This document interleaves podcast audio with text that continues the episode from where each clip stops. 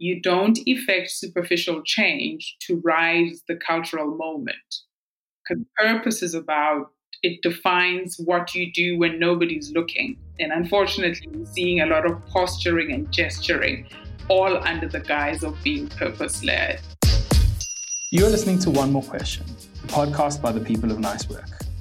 One of the things we often catch ourselves saying is, Can we just ask you one more question? And that's the antithesis of what this podcast is. It's about sharing the best conversations we've had with significant creators, experts, and communicators. The people that we've encountered as we go about our work of making people care by creating purposeful brands. This season is focused around unpacking the topic of purpose, exploring what purpose means in its many forms, and we share how people are using purpose to build great companies and successful brands. I'm your host, Ross Drakes. Today on the podcast, I'm talking to Sizakele Marutlulle. This is the second time we've had her on the podcast. She was actually just that good. Sizakele is a strategic executive and creative problem solver. She works in business development, brand strategy, leadership, and entrepreneurship. She's a published columnist, advisor, facilitator, public speaker, investor, and mentor. She's also just one of the nicest people in the world to have a conversation with. We talk about her journey to focus on female entrepreneurs, how she decided to do this, and the results both expected and unexpected. We explore what it's like to be disrupted when you're not ready. Enjoy.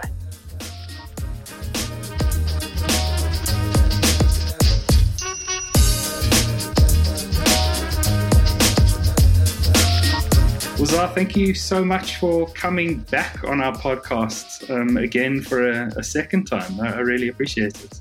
It's always a pleasure, Ross, having conversations with you. I think because I come into it thinking that it's going to be lovely and easy, and then you ask all these um, deep questions that compel reflection in the moment, but also a sense of authenticity in the delivery. So it's always a joy. So thank you for having us again. Awesome. I mean, now you put me under a lot of pressure to ask good questions. so, so I think before we before we hit record, um, you know, we were talking about uh, you know the work that you're doing, and I, and I love what you said is is that there's a beautiful thing when you disrupted when you are not ready. Can you can you tell us a little bit about uh, what this this whole kind of pandemic and, and all the crazy behavior that's resulted from it has, has led you in your business? And, and what are you kind of doing with your your yourself and your your consultancy? You know uh, ross the in the beginning you panic right? You think oh my god what am i going to do? What am i going to do? And then when you stop spinning you can actually start thinking. Um, in this in in in my case I think I spent the first two weeks just spinning, which is not a good space because it means your brain is also just bobbing around in your skull. Um, and when you stop spinning, then you can ask these fundamental questions, which is um, what is my business? Do I have a business?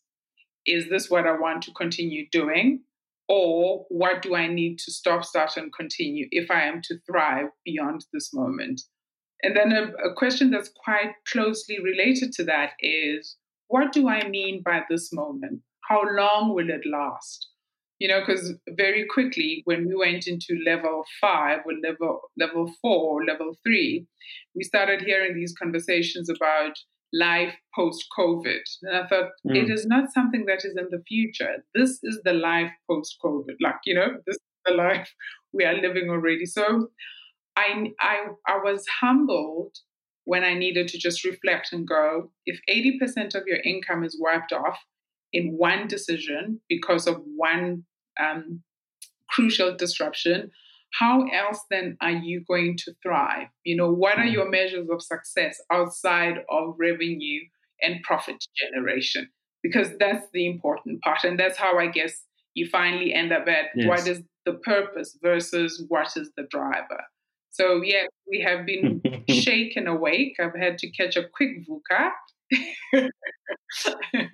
and here we are.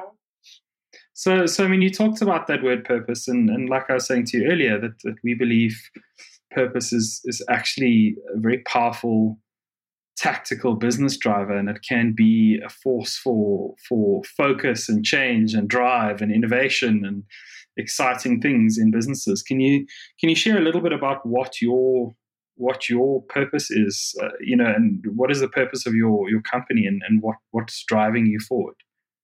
So uh, when I'm asked to introduce myself, um, earlier on I would be the CEO and founder of Marutlulle & Co. That's gone. Um, because that's a role, right? Um, I now I now introduce myself by the things that I contribute to the world. So I'm an intersectional strategist. So I work at that intersection of commerce, creativity, and culture. And why do I do that? I do that so I can unlock growth for humans in their personal and professional lives that that is the objective. It is mm. if I'm not able to unlock growth, then I'm not being of influence, which is my own key word. Whereas I think other people have mantras or vision statements. I just have that one word, just to be of influence. So the, if you were to ask therefore what is one's purpose, I have defined it as using this creative gift um, to unlock solutions that help humans thrive, because that's just all it is. Um, mm. We have been able to do it for big and small brands. We've been able to do it for individuals in my in my private coaching sessions, and increasingly, we want to extend that might to the businesses of female entrepreneurs. So that's that's what um, that statement is. Up front, you said you believe that purpose led businesses can effect lasting change. I agree with you. If we were in the same room, I'd high five you because true, you know. Um, unfortunately for you and I, um, Ross, what we have seen in recent time is the bastardization of that term, right? Um, it's been used by brands with no anchor as a hang on. Um, it's been used by lazy marketers as a marketing tactic. Um, yes. it's, it's been used by lazy CEOs to zhuzh up their annual reports, right? So, yes. so what we, what you're seeing now, particularly if you if you reference the pandemic as we're experiencing it here, the global movement of brands aligned to Black Lives Matter, all of a sudden you've got um, Unilever saying we're not selling skin lighters and skin lightening things anymore in India. You've got the Auntie Jemima brand saying, okay, we're going to discontinue Auntie Jemima because we realize that it's linked to some sort of slavery history. You've got the um, the band, the I think it's called Antebellum, who are now abbreviating the, the term of their band because they realize that that's also that also has some link to slavery. The question here is you don't effect superficial change to rise the cultural moment. Hmm. Because mm. purpose is about it defines what you do when nobody's looking. And unfortunately, mm. we're seeing a lot of posturing and gesturing, all under the guise of being purpose led. So, yeah. I love that. I had a conversation with Bruce Mau, who's one of the, the kind of most prolific brand builders of our time. And, and he had he said something that really stuck with me is uh, you know, I asked them, I was like, you know, how do you know if a brand is is being authentic or, or if they're on purpose? And he was like, you turn the volume off. So if you can't hear what companies are saying, if you can't hear what the marketing department is putting out there, you can only judge by what you see and what they do. And that is such a, a, a big shift. And I think if you can align those things, that when you're talking and acting people pick up that this is the same message, that it's not not one thing, you know, in one direction and another thing in another. Um, we've got a, a, I think, a challenge in, in South Africa because so often uh, the big companies jump onto these things. Uh, I mean, I was in one of the big banks and the the statement I heard or saw on a wall was "Our purpose is your purpose." Now that, that doesn't make any sense, and it might look really, really good in a boardroom, but when it actually comes out there into the world, it, you're not actually saying anything or trying to to do anything, and I find that to be quite uh, ungenuine.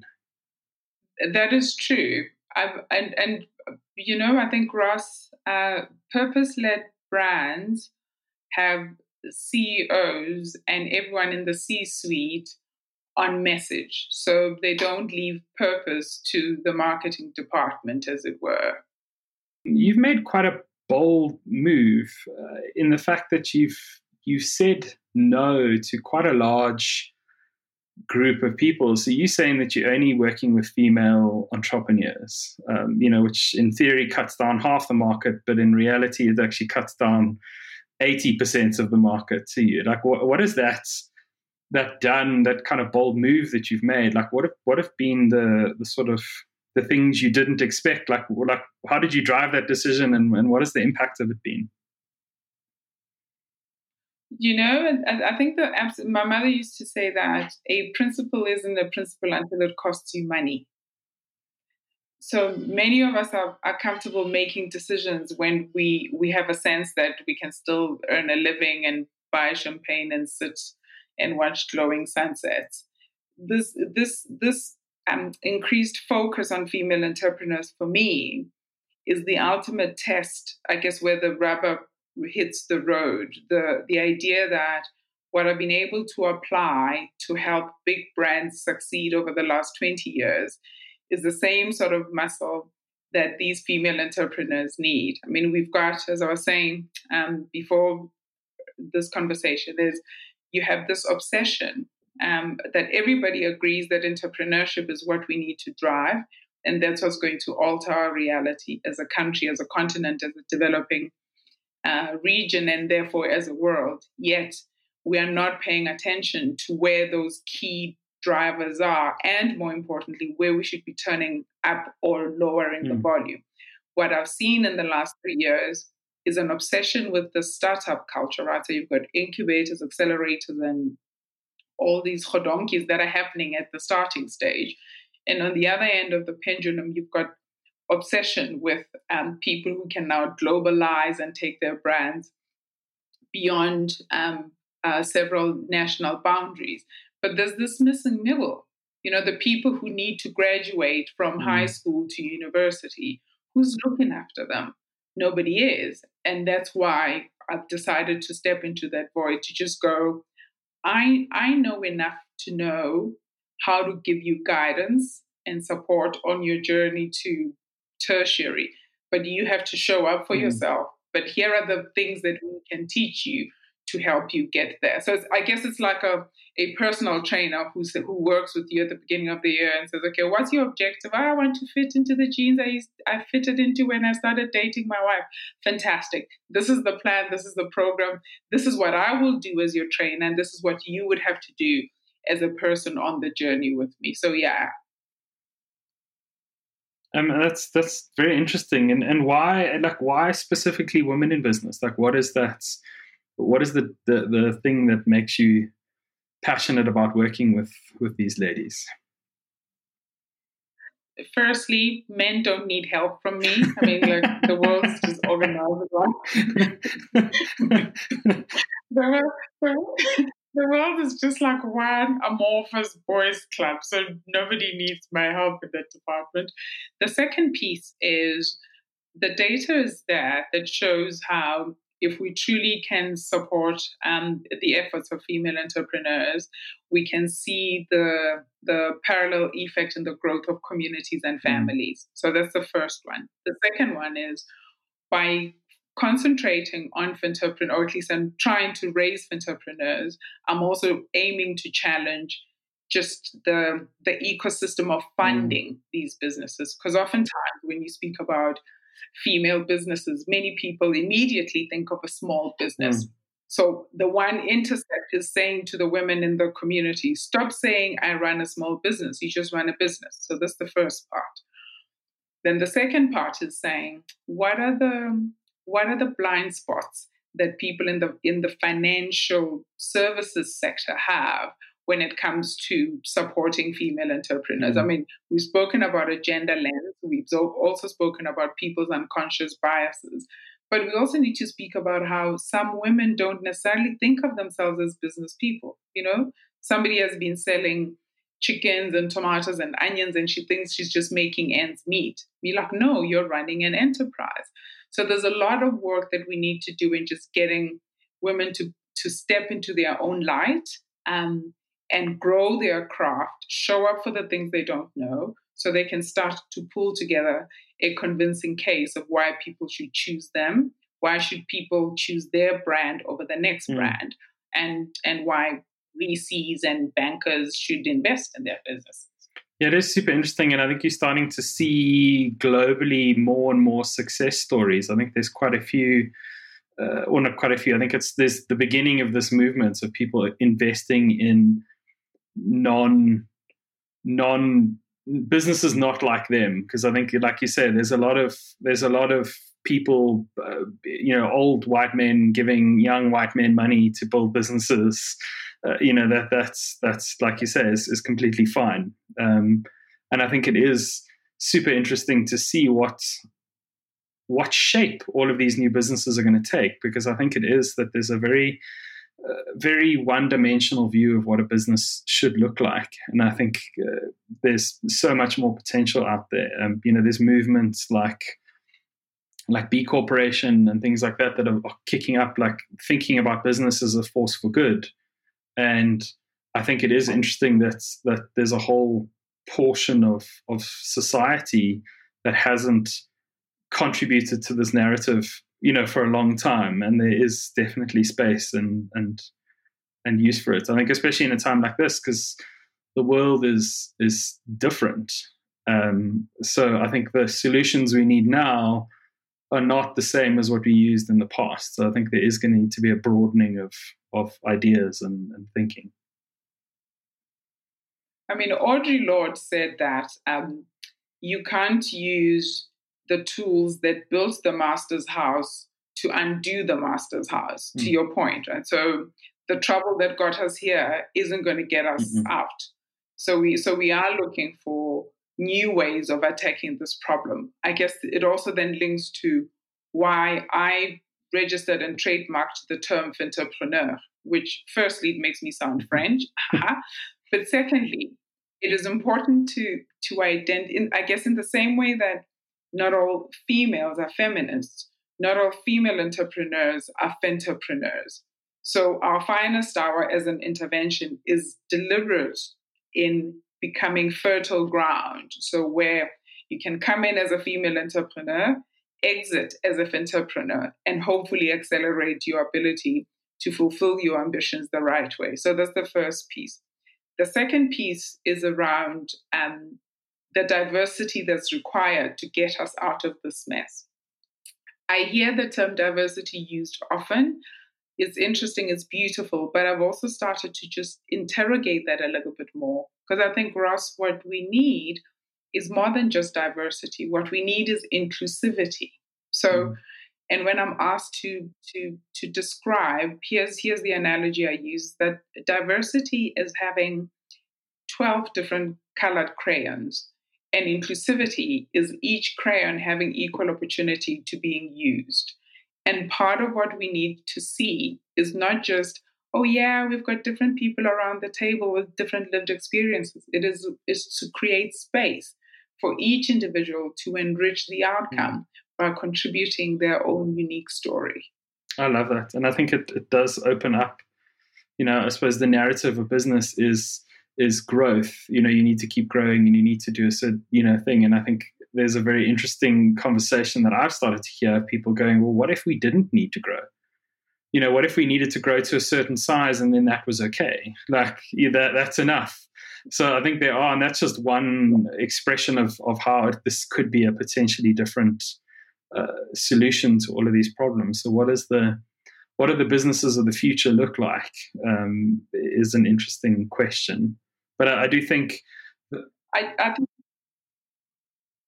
You I, I think it's interesting because I, I feel like the the back office is getting harder and harder to hide.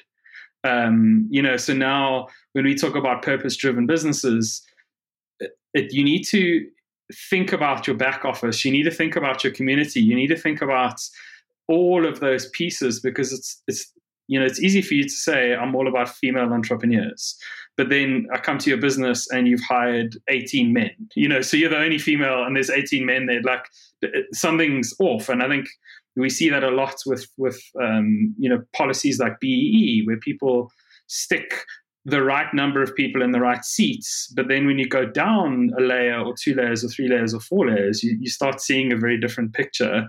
And I think people are, are waking up to that. It's not, it's not as easy to just sort of lie anymore. Because like, that stuff comes and it, it finds you and it haunts you. But eventually it does. I mean I, I i think of purpose this way that purpose should inform your behavior mm. right? Um it is your it is the the the north star of your conscience. It is not the responsibility of marketing and it is also not the responsibility of hr if you have a leader in business today who still thinks that purpose is advertising, then that business has very little chance of succeeding in the future, at least in the ways mm. that matter. So when we speak about growth, um, the new, I guess the the thing that's important for for us in our business and how we invite people we work with, it's important that there's an element of citizenship as well. So you cannot just be in the business to buy the newest Bentley, and that's fine if that's your thing.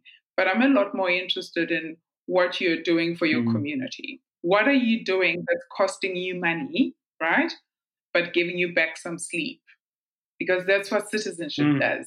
It helps you sleep better at night, but you have to invest in that process upfront. I mean, in the recent while, we've come into contact with the work of Belgotex. I knew absolutely nothing about them. But I am fascinated and incredibly um, inspired by just how single minded that CEO has been in fixing the insides before he could go out and deliver pretty pictures and well packaged messages for the marketplace. So when you see that happen, and it's driven by a young gentleman who is very clear that he wants to, what does he say? He wants to tread lightly on the mm. earth um, and uplift community as as as the business unfolds. So so we're seeing these examples. There aren't enough of them.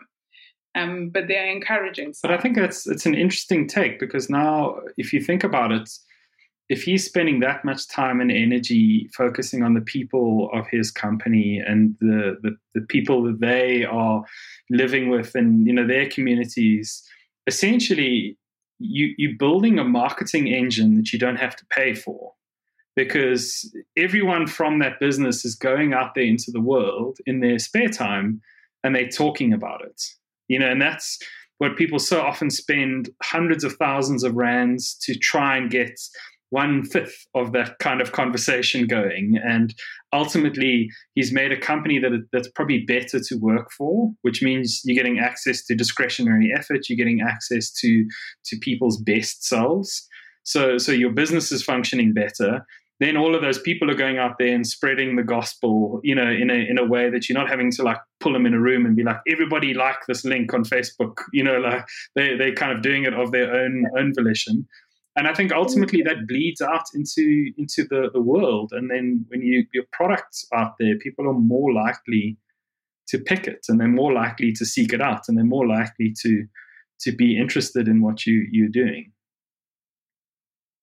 That is true. I mean, there, there are two things which you which you've said, and I agree with you completely. I think the the first one is you don't have to pay for social influencers if you if your community as in your employee base can become your brand ambassadors mm. so it's so for me it's just nonsensical that you're going to pay someone outside of your business to say amazing stuff about your business when the people inside your business are not having the benefit of living and experiencing just how magical it is. that business is right so so that's the so that's the first part and then the second part is we now know that um, future fit businesses are the businesses that function at the pace of purpose, right? Not at the pace of mm. profit, mm. at the pace of purpose. So if you're not, if you truly aren't galloping with purpose as your as your pacemaker and your pace setter, then I, I, I mean I don't I don't know what sort of business you're going to have in another ten years. Yes, you'll have people who say we're too big to fail.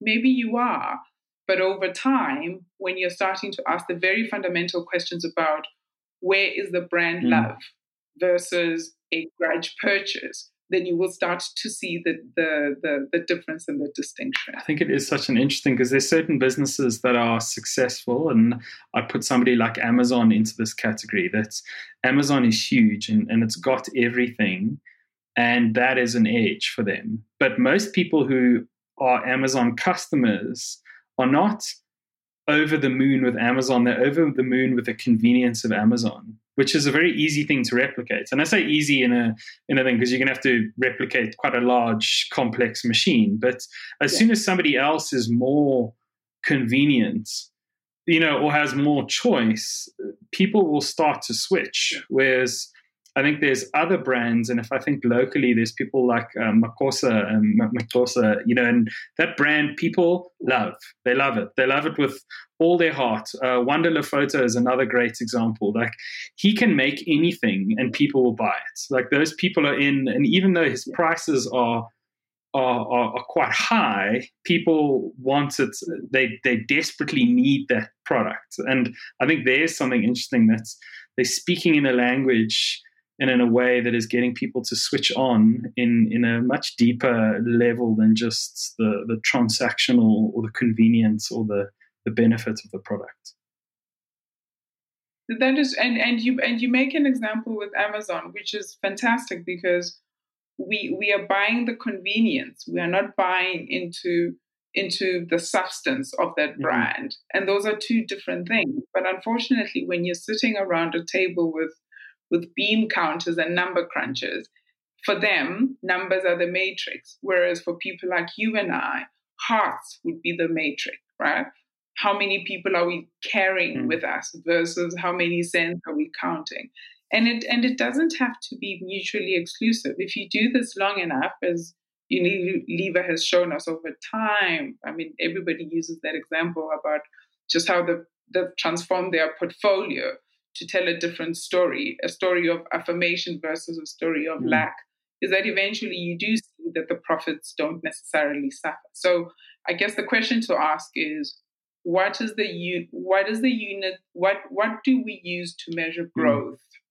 For businesses of the future? I mean we talk, you know, when we're helping our clients to to articulate their purpose, we think it's it just becomes another lens. So, so while you look at things, you're about to start a new project or a new venture, you look at all the things, you go, okay, well, market size, profitability, resource. Now, there's another thing that you can add on top of that, which is purpose. Like, is this on purpose? Is this off purpose? Is this driving us closer or further away from where we ultimately need to be? Um, and I think that is uh, it opens up for a different kind of conversation because sometimes choosing profit over purpose is not the best long term. It's it's a great short term tactic, but it's not a great long term success thing.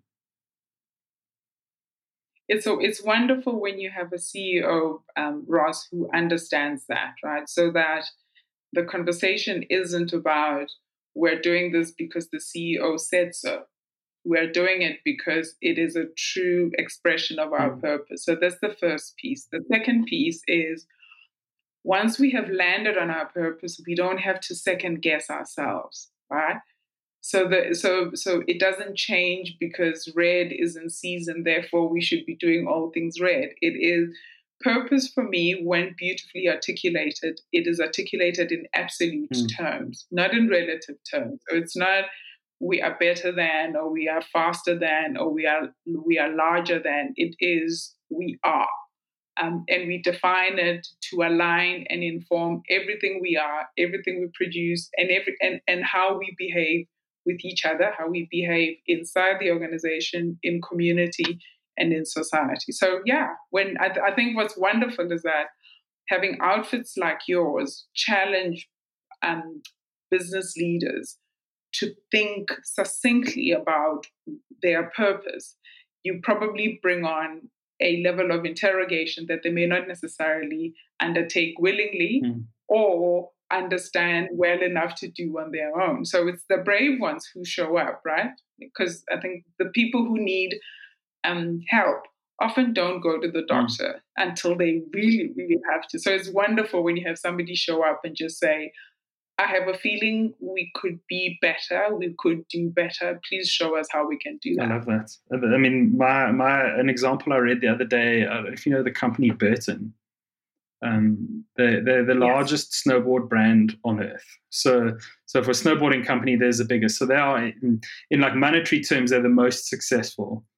But they the founder of the business was also an avid snowboarder. In fact, he was one of the people who invented the. He took it from surf people who put surfboards on mountains into snowboarding, and he codified into the DNA of Burton that I think one of their values is we are riders and we create for riders.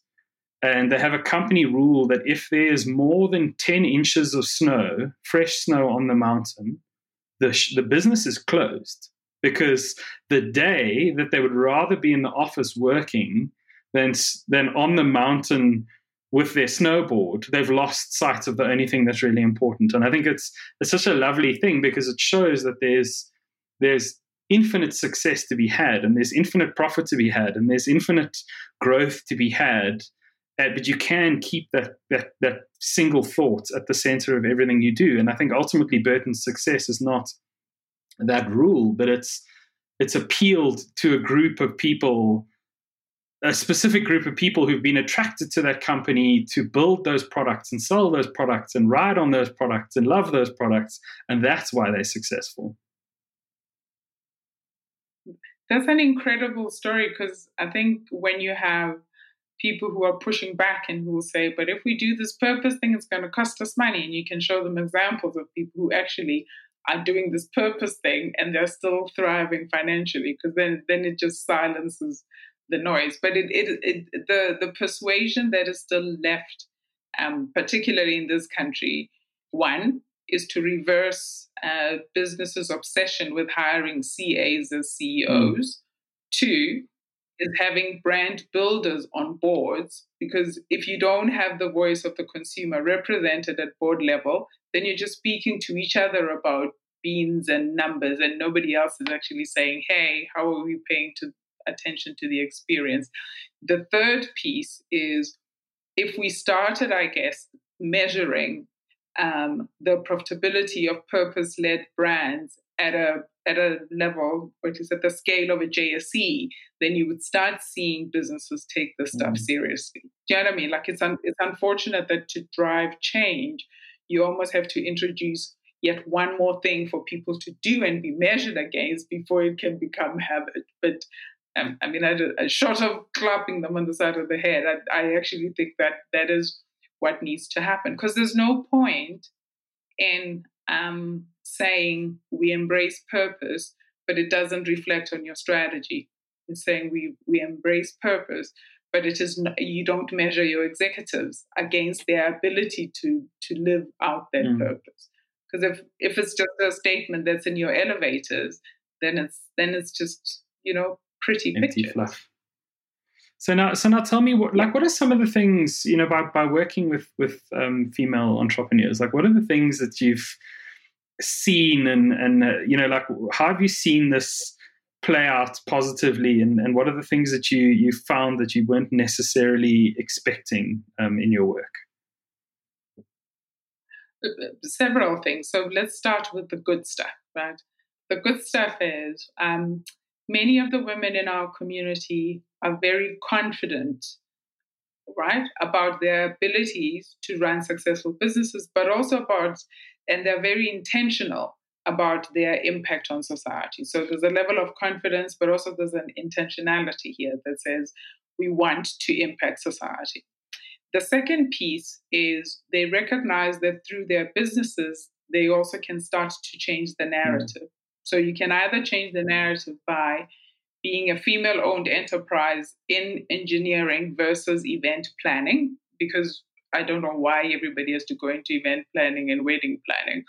Then the then the another piece is just the need for diversification. So part of what we're doing is challenging people to answer the question, why did you start your business, right?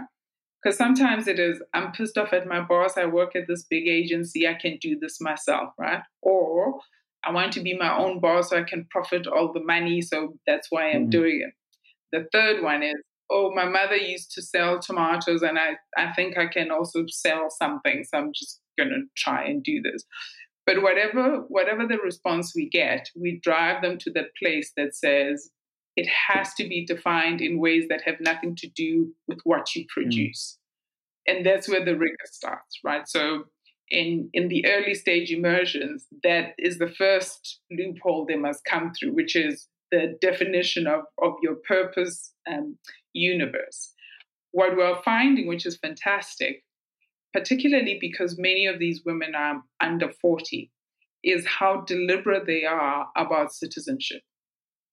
You know, how deliberate they are about the thing we call the five G's. So let's walk you through these archetypes. So the first one is all of them are aware that they have a unique gift and they don't take that gift for granted.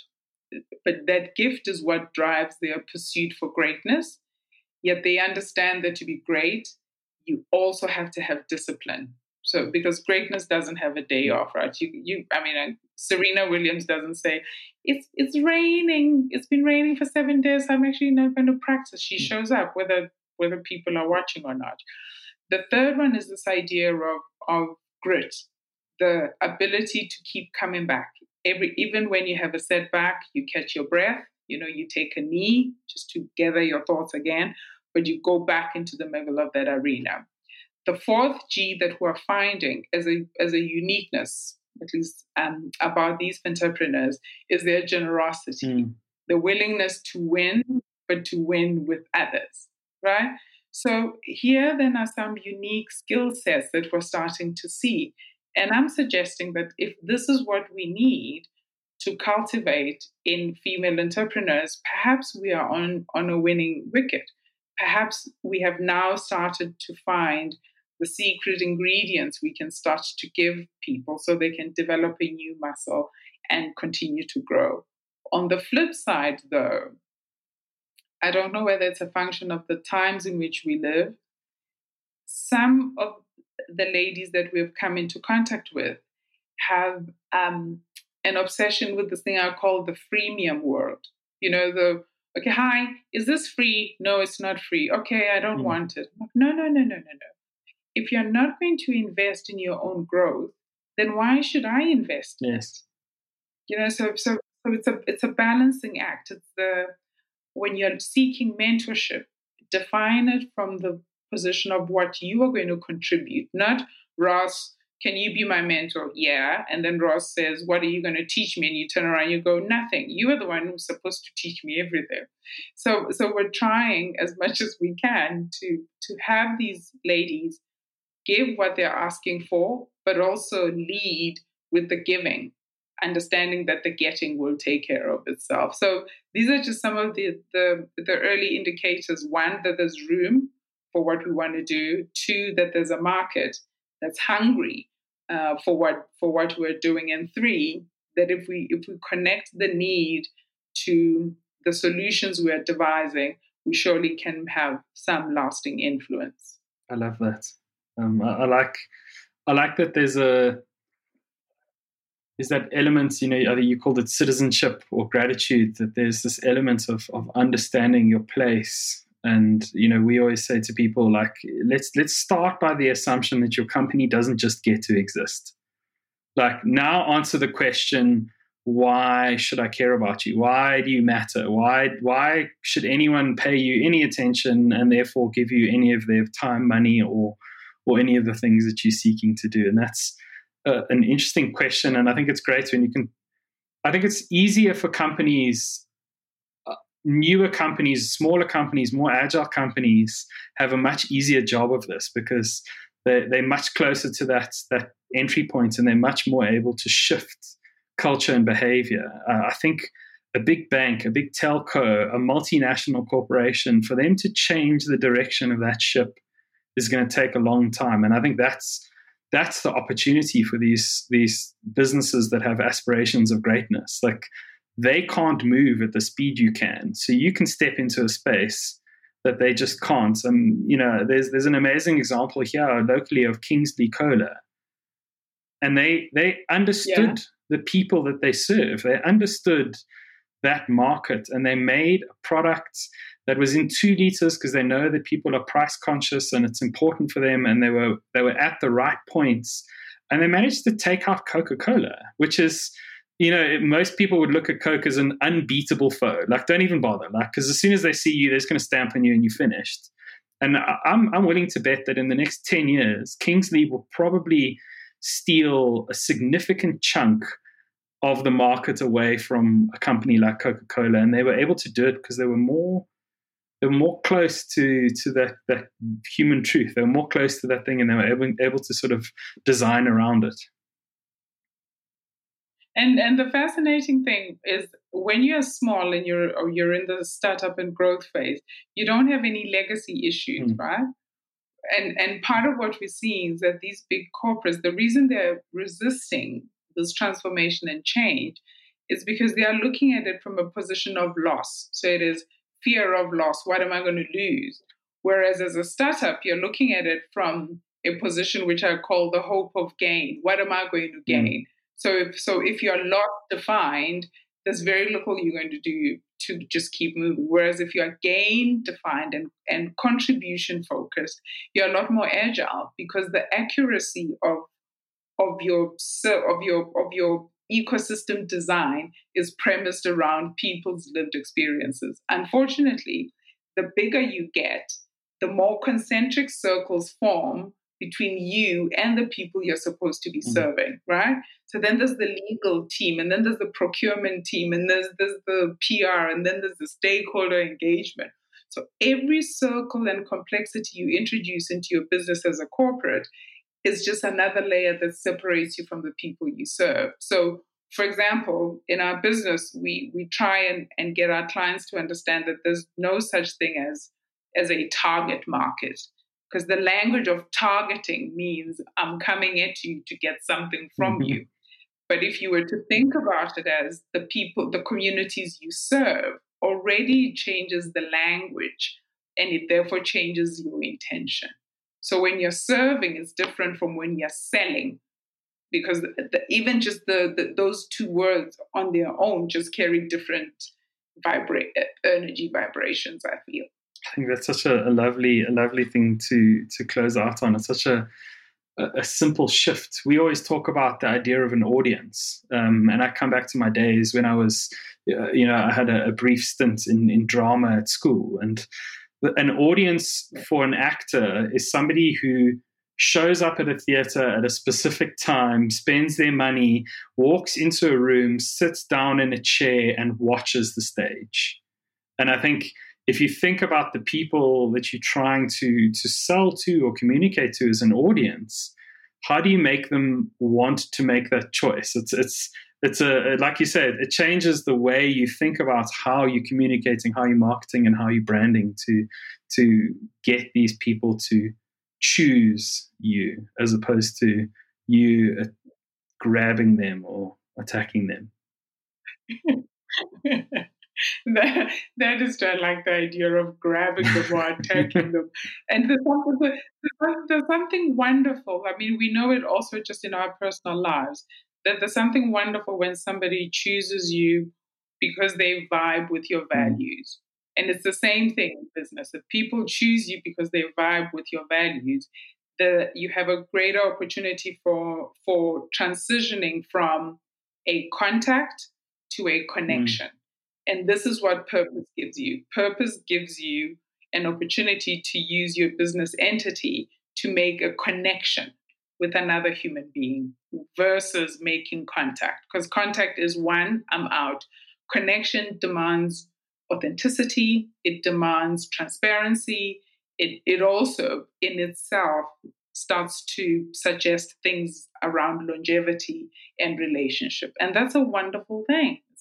So I think it's an it's an incredibly beautiful thing. I mean, I've been using Tom's of Maine toothpaste since I got to the US for the first time, which was 1995. And the reason I've done that with also with Burt's Bees until Burt's Bees was sold is I, I bought into the ethos of those founders and and I vibe at that at the level of their values. So if if your values are aligned with mine, it doesn't matter what you charge. I'm going to commit to your enterprise because you have committed to something that is true and central in me. I love that. And I think that's such a, a great note to end the, the, conversation on. So thank you so much for, for coming on for a second time. And who knows, maybe when we're doing the third season, we'll try and rope you in. You can become like, become like our, our guest on every single uh, season of the podcast.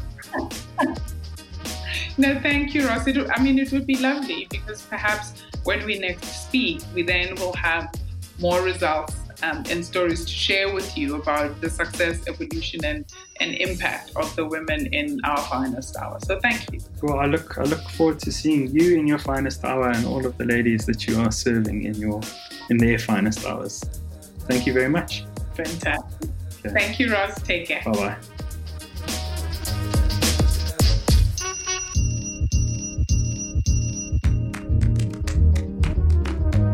Thank you for listening. In the words of Carlos Corbian, sharing knowledge is an obligation. So if you know someone who would benefit from this podcast, please send it on to them. This is our second season, and we'd be super grateful if you'd hit that subscribe button. And if you think we're worth it, give us a review. We welcome feedback, good or bad. We release an episode every two weeks. One More Question is brought to you by the people at Nicework, a purpose led branding company in Johannesburg, South Africa.